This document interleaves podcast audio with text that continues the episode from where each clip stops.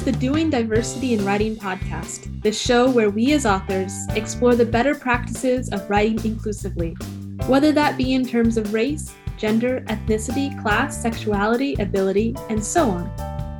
Why are we here? To bring more depth and breadth to the characters in our fiction and represent them in the best way possible.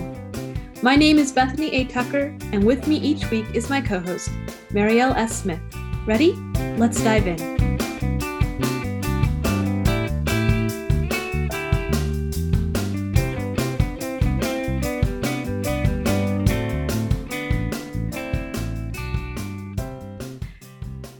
Marielle. We are on season two, episode 11, writing interracial and intercultural relationships. You ready for this? I am. I am. How are you? I'm all right. We had the cherry blossom festival in our hometown happen last week. Oh, so all of the cherry trees just bloomed pink and white. It's beautiful. Oh yeah, like I've uh, it's been years since I went like we had we have one in the in Amsterdam or near Amsterdam. And mm-hmm. I've, I've been only once and it's just stunning. But it's like it only happens for such a short period. So everybody gathers like at, on the same day and it's really busy. In Japan, there are people that will go from one end of the country and then travel with the change in warmth um, through the country because the country mostly runs north to south so that they can stay with the sakura blooms, the cherry blossom trees, longer that's intense but also uh, like i mean it is it is one of the prettiest things i think i've ever seen. Yeah. Yeah. Yeah. Especially when you're like in a park and there's like a water and the blossoms fall down on the water and there's like blossoms on the water and blossoms in the air. It's really pretty. Yes. so we have a big topic today. We should probably jump into it Yes, yes. And you already mentioned it. Today, we're going to talk about writing bi and multiracial and cultural relationships. And since each relationship will be highly contextual, like whatever you're writing will be highly contextual and depend on your characters. What we're going to cover in this episode are mainly the types of questions that you will need to ask and answer to whatever situation you wish to write about. Yeah, I'll admit this is an area I'm pretty comfortable talking about but that said, it means I know that we are only going to scratch the surface today, which is why we're focusing on those questions to ask. Um, biracial, multiracial, multicultural uh, relationships show up in my books a lot. And I love the cross cultural communication that all of these relationships have a basis in. It gives me hope. It's one of the reasons that I studied what I did in university. I get excited when I can read about multiracial, multicultural relationships or see it in my media, it does make me feel less alone and more included, even when it's not the kind of multiracial or multicultural relationships that I have in my own life, just having them, period. And mm-hmm. I guess because I've been between between cultures so often, um, when I moved from the Midwest to the West Coast, a fellow US student, I was walking into my dorm. It was like sunny outside. I walked in the dorm. I was kind of blinded, and someone yelled at me across the room, You're not an American. What what country are you from? Like they were had been talking behind my back and decided that I was not an American and I was lying about it. It's funny in retrospect because it was just uh, it was on their part a complete misunderstanding at the multiculturalness of their own country because the US is such a large country. They'd never met someone who spoke like me before. And I had more of an accent back then, especially compared to the Midwest accent of rural Ohio, where we were at. So, I mean, at the time, I just looked at him like, you're weird. Everyone here yeah. has an accent, according to me. yeah. But, uh, yeah, so I'm not mad at them. And I mean, they learned eventually. But when I think about writing things, those are the mm. kind of moments that can happen that can be really pivotal, really fun. They can happen inside a small town where both characters were born and raised in the same place, but have really different cultures inside the same small town or they they can happen with people who carry different passports and speak entirely different languages it doesn't matter there's so much breadth into this subject Yeah, there is. And, and just to be clear before we sort of dive in, we're not just talking about romantic relationships in this episode, right? This covers any relationship types that might occur, whether that be a romantic one, friendships, um, relationships that you might have with your classmates or your colleagues, otherwise professional relationships, that between a parent and the child they've adopted. Like, again, like there's this is why we said it's so contextual. It is because so there are so many options. And that's half the fun. Most of us are writing about this without knowing it. But anyway, Yes. uh, most of us also, most of us as writers have experience um, more bi or multiracial or multicultural relationships than we realize, even in our own lives, definitely in our media, definitely when we're writing already. Um, this isn't as foreign to us as maybe some of the other con- uh, topics we've talked about before. So, for example, you, Marielle, your parents were bicultural from Scotland and the Netherlands. Yes, yes, they were. Um, although my dad, he was so integrated that the only thing that stood out to me while he was still alive was that my mom sometimes cooked him like a version of the Scottish breakfast on the weekends, so like white beans, you know, tomato sauce, uh, eggs, stuff like that. And he added HP sauce to a lot of things. I don't know if you know what that is. I do not know what HP sauce is. Okay, well, if you're in the UK, that it's everywhere. Uh, so to this day, that smell just drags me right back to our kitchen table, like with me and my brother and I complaining about the smell because it's it's it's a very particular smell, right? Um, but yeah, but I, I didn't really start to uncover my Scottish roots until after my dad passed away which actually is something that you could use in a book as well right? If one if one of your characters parents um, or if one of your characters is so trying to be integrated like my dad like i don't think my dad had an accent anymore. Like he he spoke dutch fluently like really well. Wow. so he was really trying to not show his background. And that of course can be a really interesting plot point or character arc that can really sort of it says a lot about a character right? Full integration into a culture that's not your birth culture says something about you. exactly so you can use that as well right? Like even if the the the difference or the otherness quote unquote is not on the surface right? That Yeah. can have a reason. Uh, so there, there there could be really interesting reasons why your character wants to come across as passing right so this is definitely something like when you're building your world and your character that you can keep in mind but you're right like these relationships like they are much more common than we might think uh, and that but that's why you know before we get into specifically like bi or multiracial or like cultural relationships there's something i want to point out especially to those who might feel maybe some trepidation when it comes to writing such bonds between people All right. So what is that? That we as writers already have a tendency to write about difference. Like I was Yeah. thinking as we prepared for this episode, like how many stories are out there in which the protagonist, like on their quest, ventures into new territories, meets new peoples or species, uh, depending on the genre, new customs, new belief systems. And you know, they have to make sense of it all and their position within that as they move towards the goal. Like how many of those stories are out there? Well, let's just start with Harry Potter, Lord of the Rings, Star Wars. Um, I could keep going. And that's just fantasy, right? It also works for people like moving to another city or another country or The beginning of many like uh many stories begin. Hallmark with- romances, you know, city girl moves to the country farm. Yeah. Yes. So we as writers and readers, and maybe as humans generally, uh, although you know, hashtag not all humans, like we're obsessed with difference, like different worlds, different people, uh, different ways of doing things.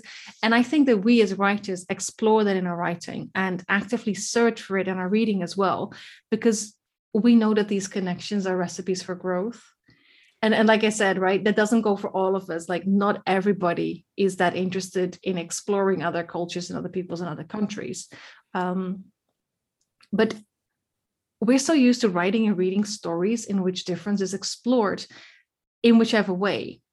Yeah. And that doesn't have to be about race or ethnicity.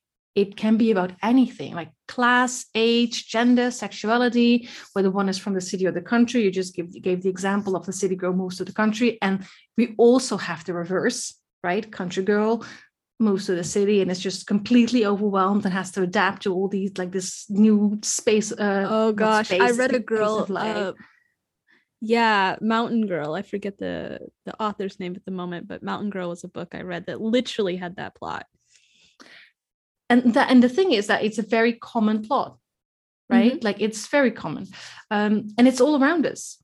So i would say that you know just to take some of the fear away when we're talking about bi or multiracial or cultural relationships the only thing we need to do is extend our ways of researching those other differences to include like race ethnicity culture. We are already you, you already said it. We are already doing it Yes. yeah So, so what are some just i just needed to say that so what are some questions that we should be asking ourselves when we are writing these kinds of relationships we need to know where our characters are starting from. And listening to you talk, I'm also thinking about so much of these relationships are the the cross points of where things happen like when a meets b and then what happens when they cross. And you have to know what a and b are. Um, so you need to know what they know about each other's communities. What are their dispositions with each other's communities their prejudices their knowledge bases? For example has character a spent time in character b's country of origin or if they lived in the same country in character b's community are there languages that character A and B hold in common or dialects? For example, me and my classmates in Ohio both nominally spoke English, but occasionally we would not understand each other's idioms. Also, um, going back to fiction, in the Disney film Pocahontas that we discussed again in episode four, season one, uh, there really isn't an explanation for how Captain Smith and Pocahontas understand each other. Like they're just speaking English all of a sudden. It's kind of smoothed over. well it's magic right like if she just listens to her heart that's the song that you hear when they try to communicate she can understand him and speak english it's kind of interesting that it only goes one way like he like she listens to her heart and she can speak english but it's not the other way around interesting I mean. I've listened to my heart a lot and I'm not fluent in Chinese yet. I wish. Be a lot cheaper. right Um, like wouldn't it be amazing if that's how it worked Oh gosh. I mean, I tried. I lived there for three years. I was dedicated. Um but so uh options that aren't like just magic hand waving away language differences. Um, in Stargate SG1, so sci-fi example here, we're actually leaving fantasy examples for a moment. Um, Stargate SG1, the TV series, finding common languages for the interactions between the Stargate traveling team that the whole show revolves around and the local worlds they step onto is a real issue for the plot because almost every episode they go to a new new uh, world through the Stargate, and that world may or may not speak a language they've already collected. It does get a little bit predictable because they have a few like it, it happens so often they have a few like tricks they just use over and over again. But I did really appreciate the fact that they let it be part of the plot that language differences would be an issue. Um, and most of their solutions writing this show centered around a character named Daniel, who's the language and social expert of the team. But he had also spent a lot of time being stranded off Earth before the show started and had learned a lot. And he was also had like a couple PhDs in languages and archaeology. So he did a like a lot of like on the spot translating. And I was like, oh, I wish I was as smart as Daniel. I'd speak Chinese by now. but yeah but i get that right that's much more believable yes. yeah Yes. Yeah, I- it and I- I would- time.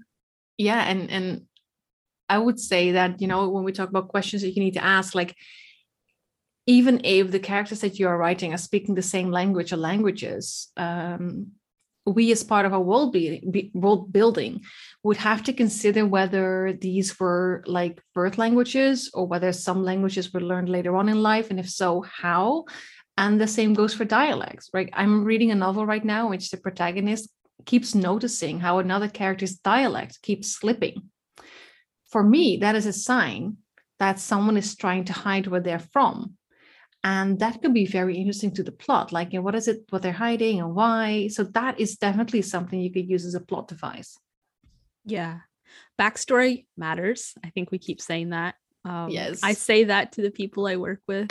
Um, so and the depth of knowledge matters. So where a language is learned will often also factor in. For example, my first Chinese instructor originated from Beijing, but he'd lived in the US for a very long time he tried to speak us Putonghua, which is standard Mandarin, but he had a Beijing Hua or Beijing dialect accent to his Putonghua. So I'm talking about different kinds of Chinese at the moment.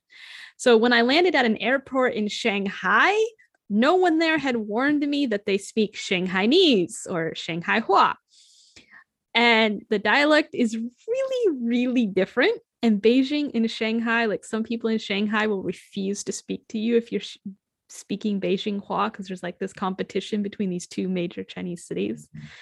Uh, sometimes it reminds me of like the competition between New York and Chicago, if I'm trying to give an example.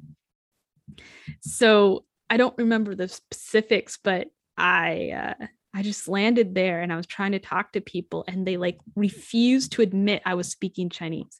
I got to Nanjing like 7 hours away by bus and people understood me there. So go figure. but uh in a in a fiction example, I know um a lot of people know the movie Karate Kid. There's the new one that uh, is set in Beijing, so I'm not sure why they used Karate Kid as the term but then there's the older version of Karate Kid where he actually is using karate, the main character and the the teacher in that film. And in both the original film and the new film, uh, there is an issue of languages. In the original, they had a really good explanation of how the master teacher was teaching because he had either immigrated or his family had immigrated a long time ago and he had been born there, or he had immigrated. I don't remember which but he already spoke English really well. Um, so he spoke his students' language. And then in the new version of it, um, the children that were at the center of the film, um, there was some negotiation between them as they figured out how to communicate with each other. And they both had some studies going on. Okay, I, I never, I didn't know there was a new version to be honest. Um, yeah, it was Will yeah. Smith's kid Jaden who started it, and it was set in oh, Beijing. Yeah, I did hear about that. I just haven't seen it. Yeah. yeah but so really odd. It's called Karate Kid because that's a Japanese art form, and they were definitely not doing karate in the film. That is potentially highly problematic. Yeah. Yeah, um, I believe I saw the film in Chinese though. I don't think I watched it in English. So go figure. That's a lot of multiculturalism going on with languages, but I enjoyed it. I was like yeah. really weird about the the name, but I enjoyed the film. Okay. So, but anyway, um, I think you had something else, and I kind of cut you off. Yeah, no, because because we're still talking about language. So I, I really wanted to like, and you already mentioned uh, an example before. Like we we definitely need to also consider like proverbs and idioms that different characters will use when speaking as well. Uh, and this is exceptionally fun if you're like world building like a fantasy series right? Like the things that people say and and and and how people who are new to this world how they respond to that. That is that if you do that well um that is really fun. So but just for any contemporary writers like you know british speakers of english have phrases that differ from us speakers. And like you said like people from different areas of the us have different idioms and different phrases and as well and then there's those who speak like scottish english welsh irish south african australian canadian and so on right there are so many different kinds of and this is just like one language yeah don't there's yeah. actually like multiple official forms of arabic there's two yes. different ways to write chinese let alone speak it yeah. yeah so that is also like you know something that is really fun to explore while you're when you're writing like what would my character say that my the other character might not understand? Or what i personally love is one character says something and then the other character understands it in a certain way and then acts on that or behaves in a certain way but they just completely misunderstand each other just because they are not aware of each other's idioms.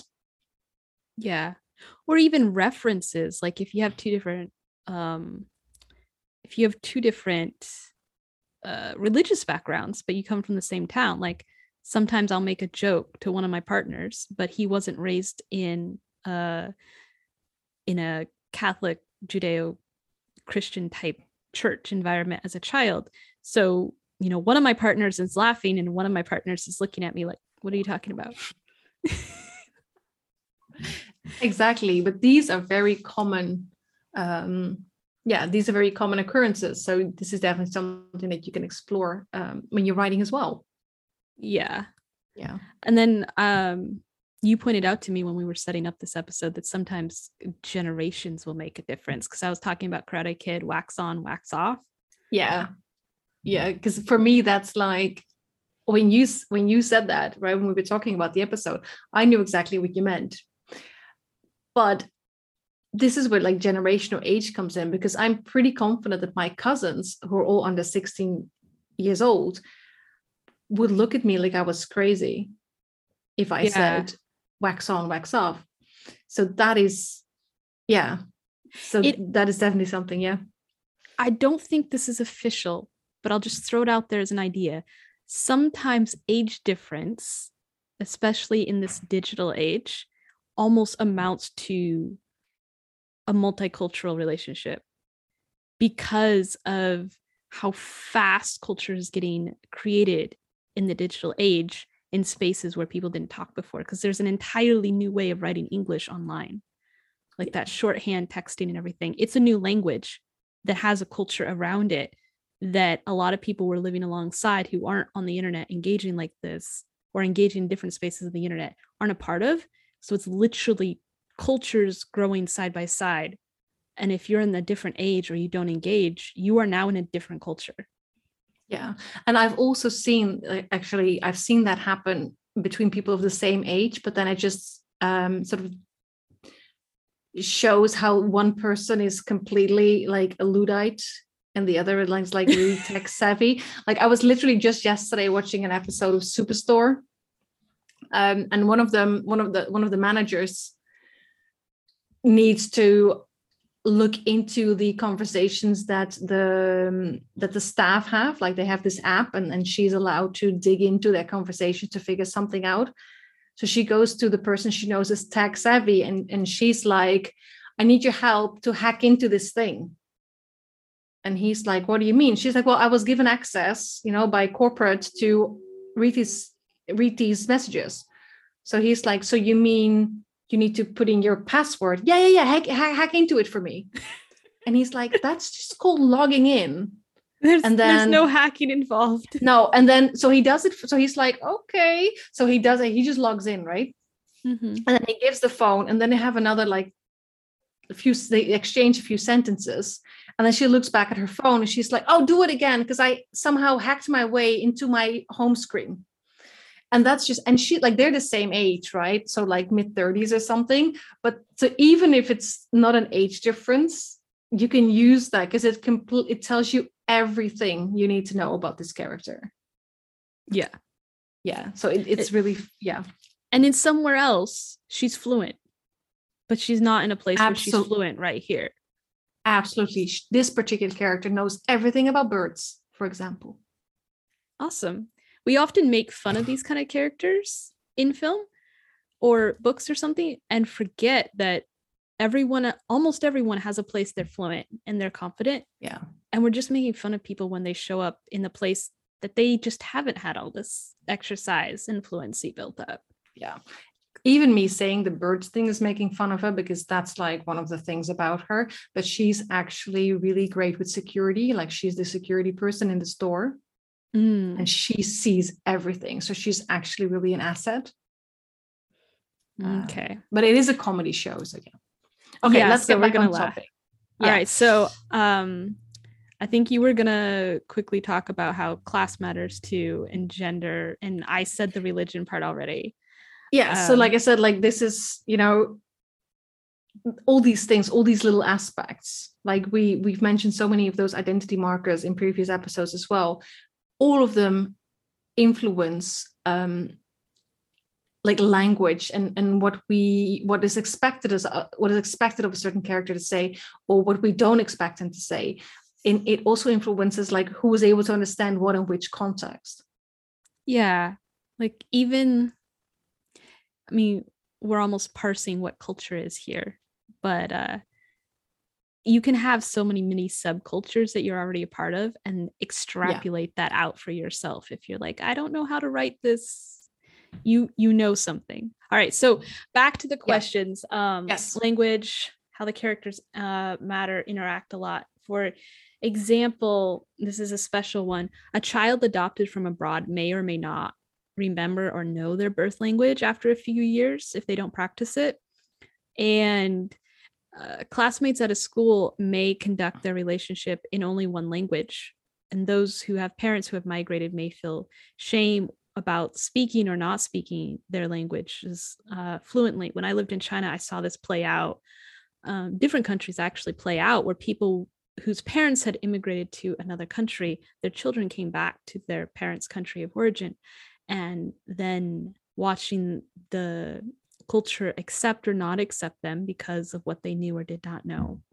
So yeah. just because you're nominally part of something, you might still end up with like a cultural clash of not knowing what's going on. Yeah, I've seen it a lot in in the Netherlands um, with Moroccan youth who grew up in the Netherlands. Right in the Netherlands, they're seen as the outsider, mm-hmm. but then when they travel back to visit family in Morocco, then they're the outsider. So there's always this can't in between. Win. Yeah, you yeah. can't win, right? Because in the Netherlands, people feel that they don't speak the language right, which is often not even the case. But then when they go back to Morocco, they have a Dutch kind of, or they have an accent, right? They don't speak the same or they're not as fluent. Yeah, yeah. you were talking about Kim, Kim's convenience store. Yes, we were going yes. over this. Yeah, that's another example, um, straight from from a fictional setting. This is, and I think I've talked about this show before um, on on I don't know which episode that was. So this is a comedy show set in Toronto about a Korean family that owns a convenience store. And when a cousin from Korea comes to visit, like tension arises between her and the daughter of the family because the latter doesn't speak that much Korean. Like she can say hello and stuff like that and, and like inquire how people are doing, but that's like it. So when confronted with this family member who speaks the language fluently, and is better at explaining certain words and terminology to the daughter's non-Korean friends. Like it makes the daughter feel like she's not Korean enough, and she starts lashing out. Um, so yeah, this is also definitely something uh, that we see. Yeah, uh, and can definitely be a, a plot point. So, what other questions need to be covered? Like, what else do we have? I feel like we're touching on a lot of points of what happens when people live in a multicultural, multiracial context all the time because people end up on a spectrum. But yeah. um, going back to the core topic, depending on the intimacy of the relationship or context, touch would be something. I mean, mm-hmm. all the five senses are going to be involved in these relationships. You mentioned smell with your father's HP sauce. Um, but coming back to touch, for example, in a romantic relationship, what kind of touch does each culture find appropriate? And then how does that couple negotiate that and in which settings? Um, do they code switch depending on the location um, or the generation that they're around for each side?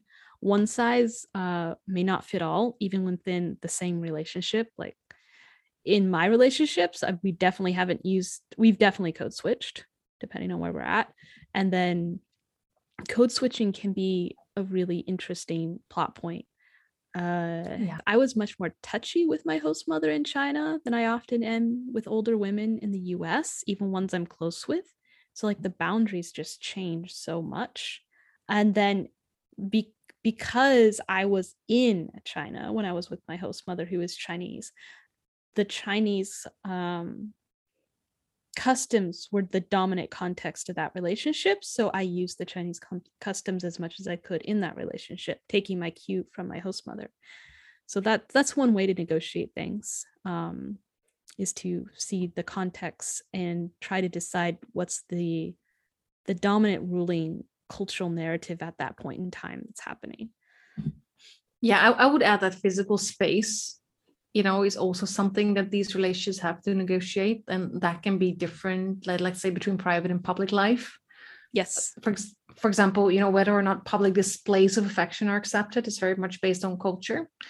And to add another identity marker to that in some cultures public displays of affection may be considered normal like they are here in cyprus until it's romantic displays of affections to members of the same sex which i have not seen yet in cyprus yeah, we've talked about that. which that. says a lot about the culture that you're in or the country that you're in as well. What is and is not accepted. Yeah. So what is acceptable in public and what is not? I saw a lot more physical affection between people of the same gender when I was in China than I did between romantic couples, at least for anyone older than 30. It was a little bit different under that. But I was there, you know, a couple years back, and China is a country changing very fast. So don't go write all of your novel based on one comment I made on a podcast of something I saw eight years ago. well, Never write- six never- Never write a novel based on one comment on a podcast or Yes. comment in one book. Yeah. if you do that, you've missed the rest of our co- podcast. yes. What is appropriate or not appropriate, public or private? I used a bath scene once as a cultural device, as a cultural norms establishing device. That was a really long, bad way to say that. I used a bath scene once as a plot device in a novel. Um, a makes more fantasy- sense. Yeah. a fantasy novel actually uh, character a was learning about the cultural norms in her new normal because she had kind of moved to a new space and cultural b was teaching them albeit in a roundabout way about basics of this new society and what was acceptable or not acceptable You you meant character B, right? I think you said the word culture too often now. Character B was teaching them. yes, there's Yeah, too many okay. c words in my mouth right now right? Okay so there can be so many differences between cultures and these can range from like really big things to really tiny things. Like not every culture has dinner at the same time like here in cyprus or agrees on what is a breakfast food or not or even what counts as food or not altogether. So this is something that you can explore or that you need to explore and ask yourselves when you're writing about uh yeah these multicultural bonds relationships. Yeah. Some cultures are generally more individualistic, while others are extremely fam- family centered. Yeah. And then you end up with cultures that are caught in a transition point because cultures are never static. yes Some which I found really interesting, by the way. Like, really. but I, I mean, these are things like when you said that, I was like, yeah, I've seen that there, I've seen that there, I've seen that there. Like this, this um Marvel, one of the latest Marvel films, um Shang-Chi and uh, Legend of the Ten Rings. again, I cannot remember. I, I'm just like Shang-Chi and the Ten Rings. You see that there as well, right? Like that there's a newer generation, they're more a bit more self-centered and just, you know, trying to change their own uh, Yeah. desires and, and and what they have in mind for their futures. And then there's the family. So it's that negotiating again. Yeah. Yeah. Sorry, you were saying. Oh, that was good. Uh, some are more patriarchal than others. Some are some make a big deal about holidays and birthdays, or they have certain ways that are celebrated that are really different than, say, the other culture that might be in your plot. And um, of course, what hol- holidays are celebrated and why. This is, could be something that happens even in a really small town. If someone's a Seventh Day Adventist and someone else is Catholic, someone's going to be really big into the saints day and the other person is like no we don't celebrate birthdays. So and then you can have the same holiday but different meanings attached to it. So that's that can be a really interesting plot point. Like someone's like it's christmas. Yay santa. Someone else it's christmas. We're going to go to church all day Yes. And also I was thinking that there are so many holidays across cultures that happen around the same time. Yes. Yeah. So who's And celebrating what? who's celebrating what and how exactly? And like you said, like for some people, Christmas, like like Easter, right? For pagans, Easter is this. Um, for the Celts, Easter is this, and then for Christians and different kind like this. There's so many different ways of, of um of celebrating. Do you follow a lunar calendar or a Gregorian calendar or a different calendar? exactly which is fun to explore in in any contemporary stuff um, but also really fun to explore in in like in like fantasy uh, or even sci-fi actually because if you can remake the world you can remake it the way you want to or Um, if you're writing historical fiction, you need to know which calendar the country you were writing in was working off of at the time. And if anyone got in a fight over it, and so they had multiple calendars running at the same time. That's always fun. that and that has happened so that's indeed like yeah Have you reached that sweet place where you've written out your entire story? It's a wonderful feeling. You've worked so hard for this, spent so many long hours at the keyboard or talking to yourself via recorder, then going over it again at the computer. It's been mostly internal work, and it's often been alone. But now it's time to take it from rough to polished, and for that, outside perspective is essential. Let me help you. As a developmental editor, I, Bethany A. Tucker, will take your hand, sort through your draft, answer your questions, and help you polish it until your work shines. You don't have to do this alone. It doesn't matter if this is your first book or your 10th book, whether you've published this book already and want to make it better, or you're teetering on the edge, eager to publish for the first time. Together, we can take your book to the next level. Contact me via links in the show notes or at the art and science of words at gmail.com to take the next step. so you just said um about like seventh day Adventists. Mm-hmm. yeah they don't celebrate Adventist. Adventists.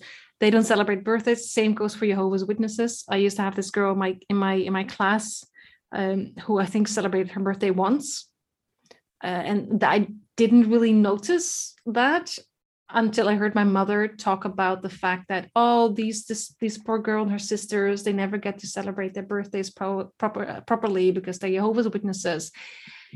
I never knew that they were, and it didn't really strike me until then that the mother was always like wearing really long dresses. Mm. So that is also like that was when it hit me. Oh, wait, that's a religious thing. Like I always thought she was like super stylish and distinguished looking. Um, and, and she was, but it was mostly religious. Yeah, thing. I'm going to correct myself. It was Jehovah Witnesses that don't celebrate birthdays. Seventh day Adventists do. Okay, They I celebrate- know, but yeah. Okay. Yeah. No, I misspoke on that. I meant Jehovah's Witnesses. Yeah. But it's the same i was thinking like when i when i think about an example like that and how younger characters might not be aware of certain connotations which i think is for the better often. Like i remember the moroccan mother of my best friend when i was in elementary school and she just wore the most beautiful headscarves and i was obsessed right? And she even gifted me one at some point and i kept it for years because i was just like it took me years before i like the culture around me finally made its mark on me and and told me that it was should be a sign of of, of being submissive which is not something i agree with. Um Yeah. but yeah. That's a judgment call, and I would take it woman by woman, especially someone Of who's of migrated course, yes, I'm- I'm- i'm talking generally speaking. Fair enough. Yeah All right. So clothing is certainly something that differs across culture. I'm going to talk from my own experience. here. What counts as proper and improper clothing can be a point that multicultural and multiracial relationships have to negotiate. Like, Yeah. uh, I'm going to bring you over to see my family, but please don't wear your gym outfit. like, that could happen between girlfriends from high school. Um, my dad my dad will be very I he won't let me bring you over again if you come over wearing that or something. Yeah. Yeah. but also Um, very simple things right like um sometimes you have to take your shoes off oh yeah. the house Oh, I have to ask everybody around here where I live to take their shoes off because we've kept that Japanese custom in our house. We take our shoes yeah off. Yeah so for me that you say that's a so i didn't even know that was a japanese custom because for me it's uh it's it's it's what i associate with people um who adhere to the islam because that's my experience like growing up in the netherlands so that's like so, so certain cultures have like similar um, yeah. When I lived in China, we always took our shoes off because the street was so dirty. And with Yeah. especially um, some of the rural places I lived, sanitation services weren't that great. So oftentimes people would have to defecate in public and it could be on your shoes. So yeah. so they're so both, removed it. yeah so there are like religious reasons for that and very practical reasons for that i do it here too because there's always sand underneath my shoes these days Yeah. but before that when i lived in the netherlands that was not something i had to worry about A lot of cultural things come from a practical place. Anyway, that's um, true yeah. we were going to talk about hobbies and sports too, right? yes that was also on the list thanks for reminding me um, i would say that like what kinds of sports and hobbies are allowed that's also something you you can can ask yourself when you look into this and you know this also hap- depends a lot on gender i'm thinking i don't know if you've seen it bend it like beckham Seen it, loved it, but it's been like 12 years. Yes, right. Um, so this is a film about an Indian girl living in London with her family, who, like her white English best friend, wants to join the soccer team, but that isn't considered appropriate. Like it's fine. Like she she is at that sort of transition age that their parents are kind of still okay that she plays soccer in the um in the park with her male friends, but that's like it, right? She's on that age that they her mother wants her to understand what it takes to be a good wife. So she wants her to learn how to cook and stuff like that, right? And there are so many fears in the family around her wish to join an actual team, right? Because the clothes, first of all, way too revealing for an Indian girl. Who wants to marry a woman who's like into sports and like this active behavior?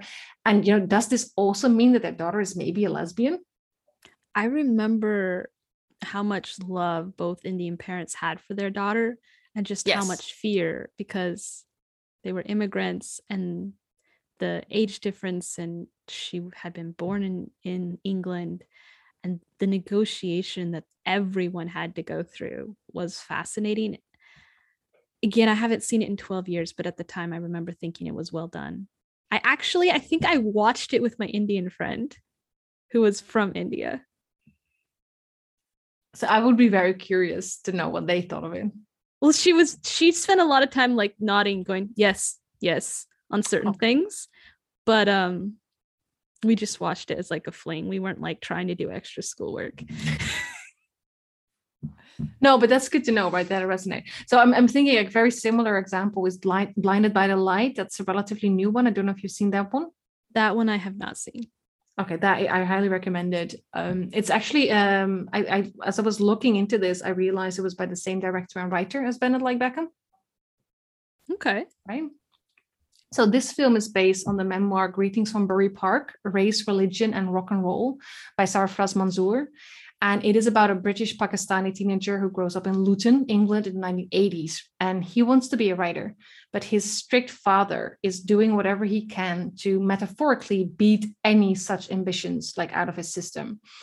Because that is not why this family moved to England, right? This is not why his father sacrificed all of Mhm. that so that their son could waste that on writing poetry. And the contrast is very, made very evident because his best friend is like this white English bloke, and he lives who lives across from him, and he's allowed to like live a creative life. You know, he's in a band making music. It sounds like what was the the interplay between the white best friend and him though? Was it like supportive? Were they able to communicate? Was that shared creativity like a bond between them even though they came from different backgrounds? Well, actually, um, so the the protagonist, the British Pakistani teenager, he wrote the lyrics for the band. Oh, so they were collaborators. They were collaborators, yes. And and the the the, the English, the white English best friend was always asking him, like, oh, I have a party, come join us. But of course, his dad wouldn't allow it. So he would be sitting upstairs in his room looking at the party going on across from him. Oh, that's so sad. It is, yes. All right. Yeah. So we haven't discussed this yet, um, but depending on um, cultural background a character has or their family or group, I guess we have actually talked about this a little bit, might be considered outsiders where they're at. So we were Yeah. talking about people who don't speak their the language associated with their ethnicity on some points. And this might affect how they interact with those outside of their communities and how they try to raise their children or there's a whole spectrum here like do they teach Yeah. their children their language? Do they not teach their children their language? Why do they- do that? Who do they want their children to be friends with? Who are their friends? And how do they negotiate like professional versus private relationships? Do they have different standards for their multi relation multicultural relationships or multiracial relationships depending on where they're at and what segment of their life they're interacting with? Yeah. Like in, in Blinded by the Light, like there's a reason why the father treats his family members the way he does, which is like he's a really, he becomes this super controlling entity, basically, right, in the film. And it becomes clear at the end. Like in, in this area, in the area, and also in the time, like racism is surging, neo Nazis are walking around the neighborhood, right? There's swastikas being spray painted on the walls. And the father's strategy has always been to just keep his head down, right? Ever since he like entered the country, he's yes, he's just head down, remain grateful. We're grateful to be here. Even though they just fired him from the job that he's dedicated his life to since arriving to England, right? He's still going. I have to be grateful that I'm here. And this is something you actually often see in a certain generation of migrants. This sort of like, no matter how they treat us, we have to stay grateful. I used to have Moroccan neighbors Mm. who were very like, no, but we're grateful. And I was like, but the political climate is shit right now. And they say horrible things about your culture. And they would be like, no, but we're very grateful that we're here. And it's like almost like that's a sentence they have to repeat to themselves, right? And this this father in the film was doing the same kind of thing. And I think that really informs or informed how he tries and then you know fails to manage his family because Mm. he becomes a super control freak. So actually his his relationship to the culture that he's immigrated to is affecting his relationships to the people that he shares everything else with inside his own family. Yes. Yes. Yeah. Okay. Which makes for interesting characters and interesting character arcs. It it shows that this whole multicultural, multiracial relationships flow back and forth inside and outside Yes. of groups. Yeah, absolutely. Yeah. It makes really great writing when done well. Mhm. All right. Um so we've we've talked on this before. You think about all the avenues and which directions these relationships are flowing, the the effects of them. And honestly, this is why I said at the top of the episode, we are going to barely scratch the surface on multiracial and multicultural relationships. It's going to be contextual every time you write, and you're always going to have to look at it, but also enjoy it because every single context is going to have its own quirks and its own funny moments and its own points of tension and its all own points where fusion art or fusion food explodes, and you're like, this is mm. amazing. And I like I agree, right? Like what you just said makes it harder, right? But it's also that much more rewarding when you do pull it off. And And we do it all the time. We do. we do yeah do. that's that's yeah we do this all the time anyway it's just about extending right expanding our horizon but i do want to say that you also while you're writing these kind of characters and these kind of relationships what you have to remember as well is that not all of these differences between characters have to lead to serious tension or clashes right yes those are part of daily life but just look at your own relationships with people whose backgrounds differ from yours like it's not all negative tension. No, a lot of it's actually really positive tension, which is a thing. Yes. So let me let me think for a second. It's as important to think about the differences as it is looking at the similarities. So think about the similarities between cultures. Um, ponder how things might go smoothly between the characters. Uh, it might be harder to think of these things, but actually, it can get pretty easy. And really look at your own relationships if you need to mine for context and try to think about all the things that don't cause worry or tension or frustration or awkwardness and then think about why why they don't and why it works out so well and use that when you're crafting similar relationships between your characters. This too whether something creates tension or not is very context dependent uh, and should be in your writing too and again i think we've said this about 10 times it goes back to your world building yeah. Yeah. So shall we share some good examples of bi or multiracial cultural relationships in fiction and film so people have some resources to explore for themselves? I think we have already shared quite a few but let's do a few more. Okay. Because uh, that seems like one of the best ways to do this. So i'm going to pick a historical one or near historical fiction. I'm thinking of the grand budapest hotel. Have you seen that? No i have not you recommend it? I do actually. It's Okay. set in a technically like a fictional country. It's like a made up European country, but it's set right before World War II and has a lot of real world context to it. It feels very organic. It has interesting shots. It, it's a very much a a piece that has a certain kind of taste or style to it. But the reason I bring up the Grand Budapest Hotel in this episode is the relationship between the concierge, M. Gustav, and the lobby boy, Zero Moustafa. It's both a bicultural and a biracial friendship, a platonic friendship between an older man who's actually bisexual and a young man who's ostensibly straight. So they never get involved. It's a very platonic mentor student type of relationship.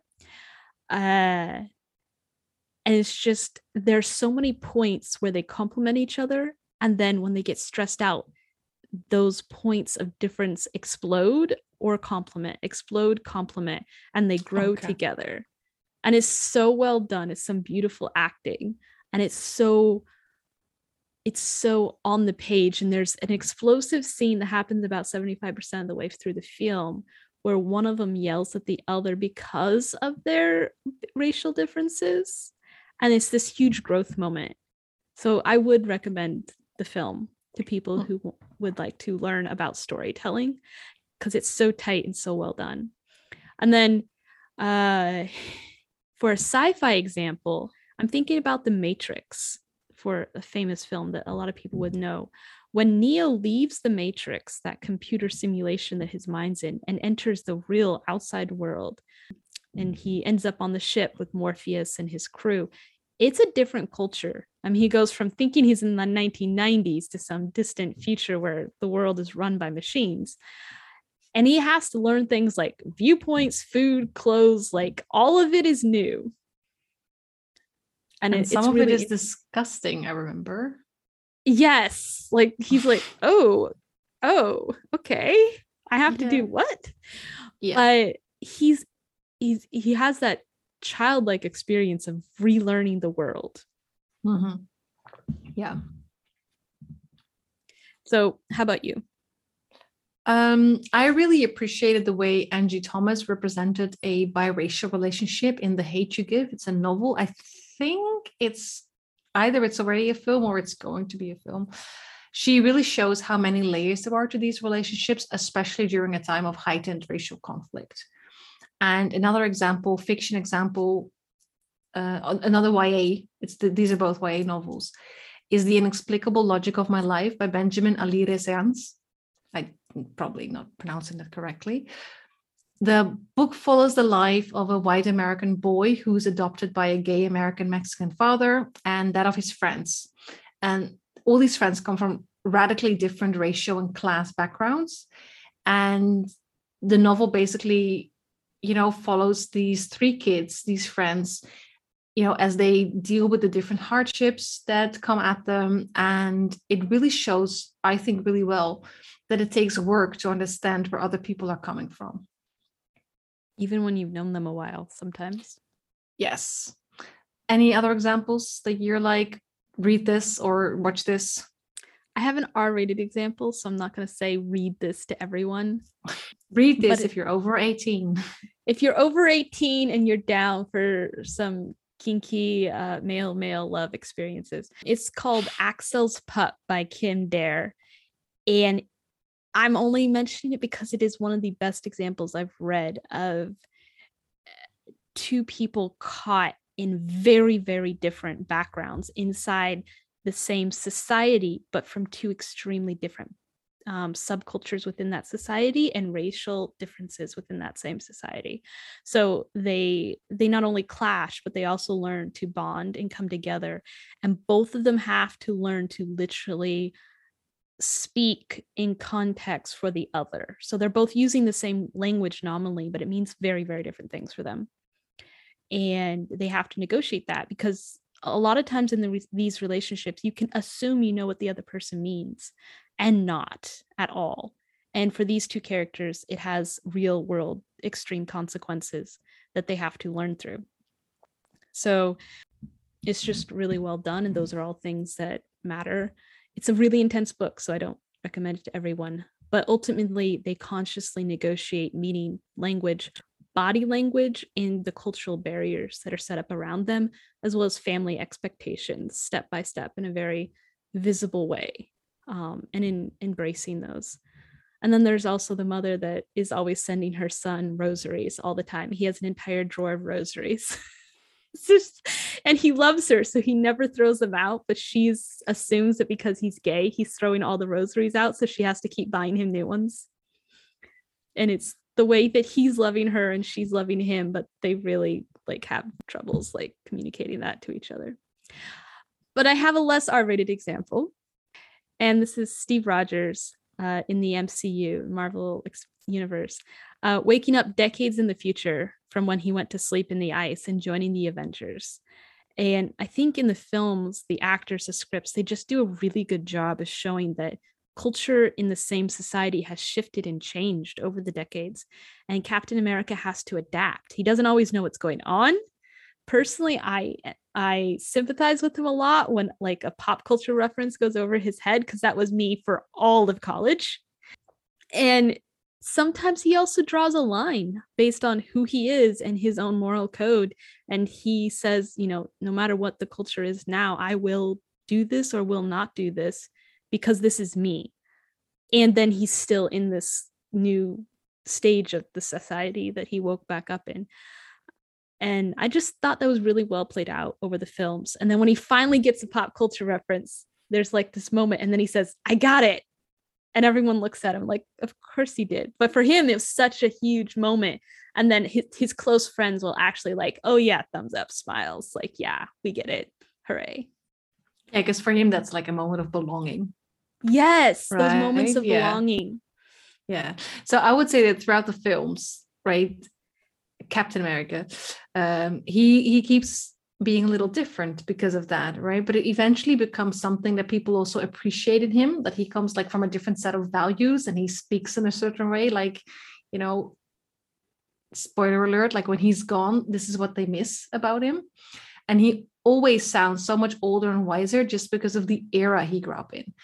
And I would say that it's funny and actually really well done, like storytelling wise, is that James or Bucky Barnes, like his best friend from back in the day, he is such a different character, despite that they were being born at the same time.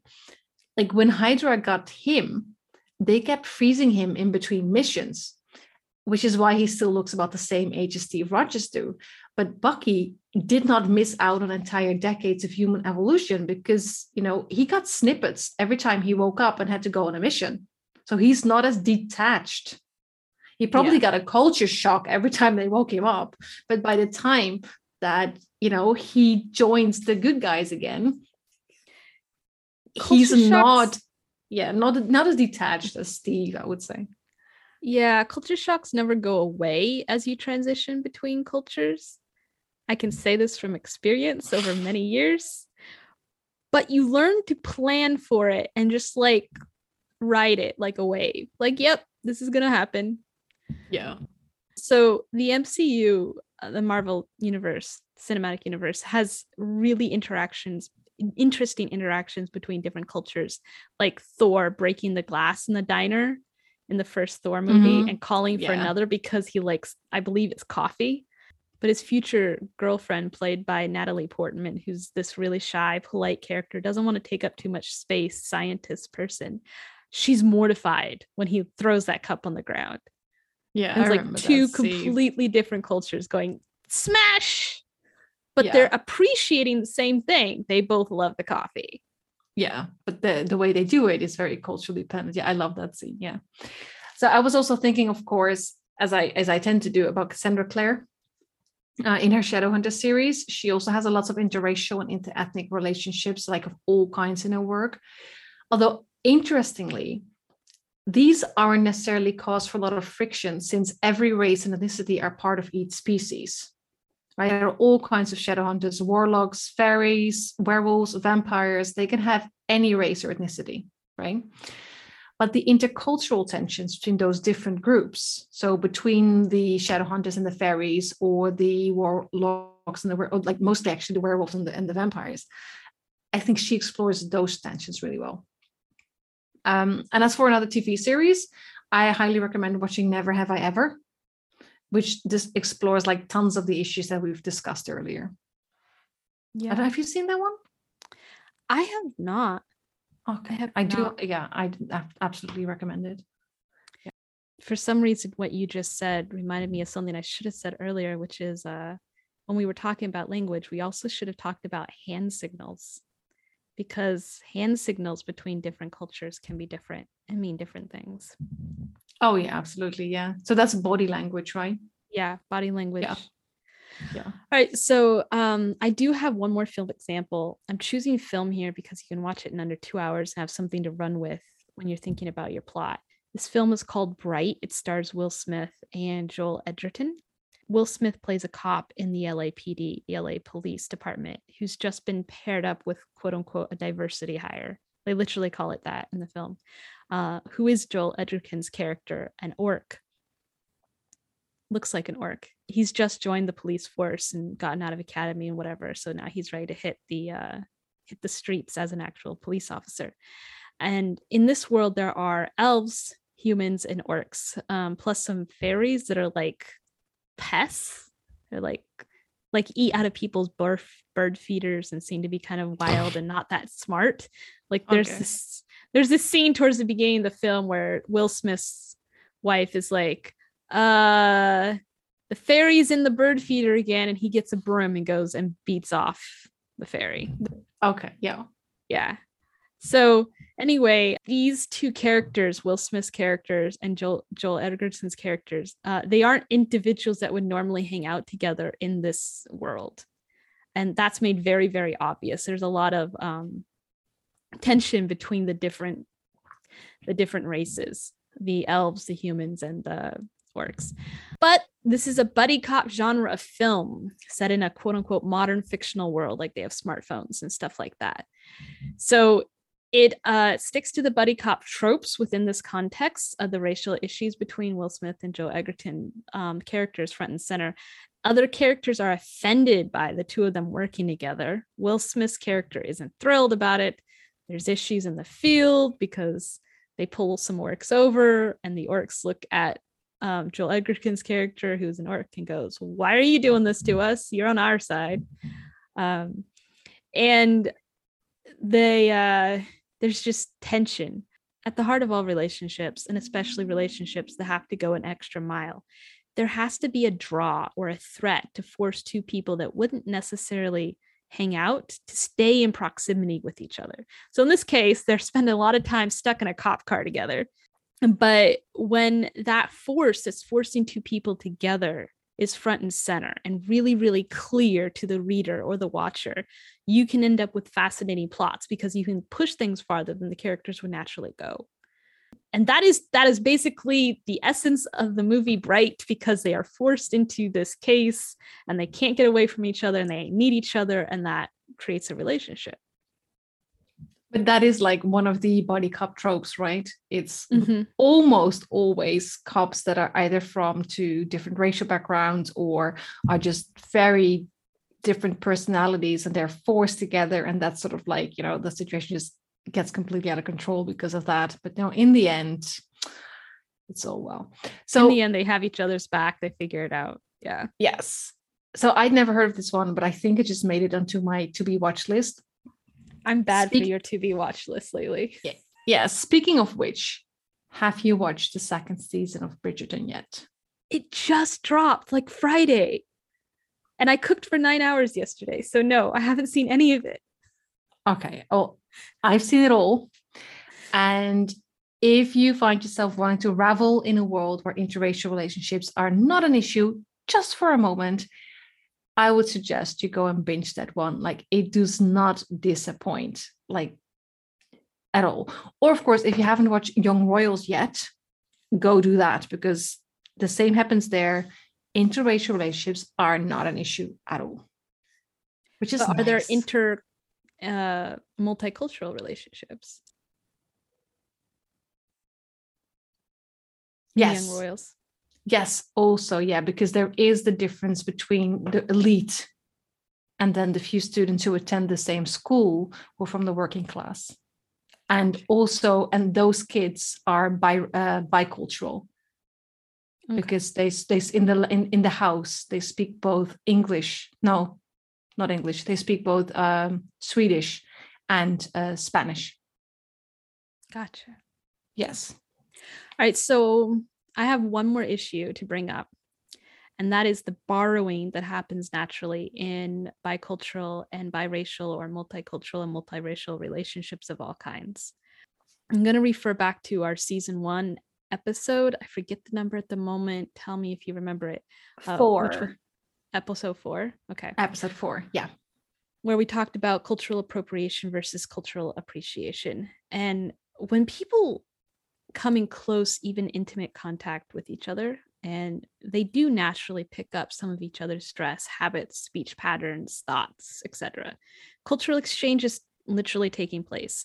And this is natural yeah. Uh, our characters may have to negotiate a tricky situation with internal conflict or external judgment as they do that, as people who don't know what kind of relationships they are, don't know their situation or who they're hanging out with, etc. Judge them or not judge them. Or it might become really easy for them because their greater environment is accepting of cultural exchange. One of your characters may be desiring to draw another character into their world but uh, or or one character may have a reason to enter another world for a character that they desire or respect etc so there's a lot of different ways and reasons this could happen this is not cultural appropriation it is cultural exchange and in many cases um, points of personal growth in a character's yeah. development so I'm going to make this a little bit personal just for a moment. Um, when I first started dating my husband, we spent a lot of time talking about our different cultures, regions of the US. We came from very different regions of the US. I was home educated through high school, he was in public education. Um, through high school, and there were, of course, racial and cultural differences in a variety of other ways. But over time, I came to experience a certain, I want to call it dysphoria or sense of in betweenness between groups and cultures because he became such a large part of my life and later um, my second partner also became such a part of my large part of my life that i came to closely identify so closely with african americans as family and my family sometimes when i'm at home i will use the word we in reference to african americans or something happening to african americans and it's because I see myself as part of the group that will experience African American circumstances, at least tangentially. I really try not to use that we in public because I don't want to be a performative ally. But at home, it's just very natural, it's real, and it's something I eventually just discussed with my partners because I'm like, I feel this weird sense of belonging to both ends because of the cultural exchange that has taken place at this point. So it's a I would almost call it um, a, a, this issue between allegiance and lived experience.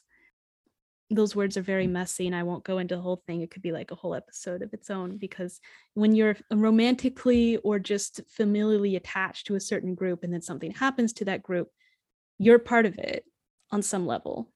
So this to a certain extent also happened to my husband when he lived through the Fukushima nuclear incident in Japan when mm-hmm. the there was a tsunami and all that. And he um, a lot of foreigners chose to leave US military families even got evacuated, but he chose to stay. He never left. And he experienced all the risks and the rolling blackouts of power outages, etc. So when he looks back on that, he doesn't say the Japanese people. He says we when speaking about that time period in Japan because he became part of that group that survived that, who lived through that, who had that shared experience. So in a way he's earned that moment of we-ness because of yeah. what he lived through with everyone else. So in plots, this we moment can actually not happen gradually like it did for me in my romantic relationships, but it it can be very seminal to the moment in a bicultural or multiracial or multicultural relationship or event in a story where the moment where we someone sees themselves in a new way because of someone they came to know or because of a new group that has come together across lines that needs or has now been recognized. It can be a moment of you're part of us, you're or you're not part of us. You're with us yeah. or you're not with us. And it could go either way. So uh, we could do an entire episode on just writing the you're part of us, you're not part of us moments in film yes. or books because they're so kind of amazing. We'd probably have to spoil every single one we talked about. But yeah. um, sometimes they're done well, and then sometimes they've been very self serving, but they are always significant in the storytelling. Yeah, I think it always tells us a lot about the characters who use this. Yeah.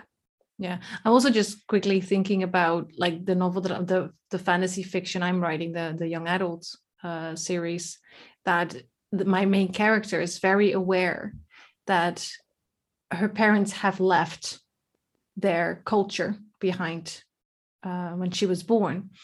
But her father still talks about we and her mother always talks about they. Yeah those so pronouns is, matter. Yes yes. It's so that is yeah so that is such a hint that there is something the father still has this draw Mm-hmm. While the mother is like, no, this is in the past and there's no resolving this, whatever happened in the past. Right.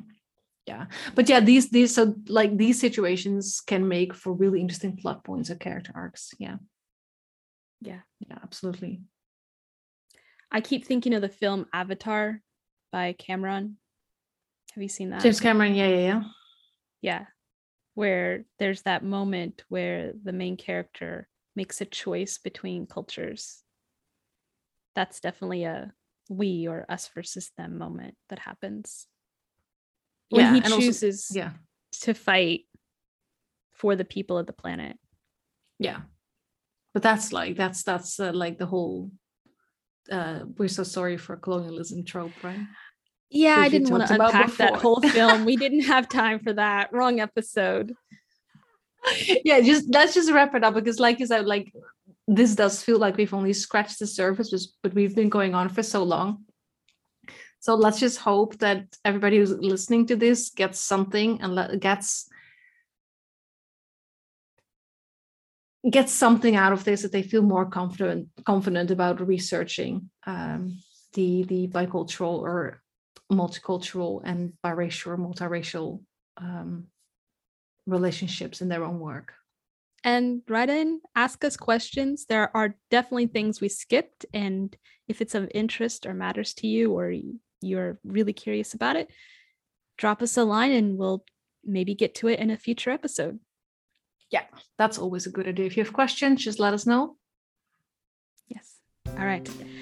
We will see you all next week. See you next week.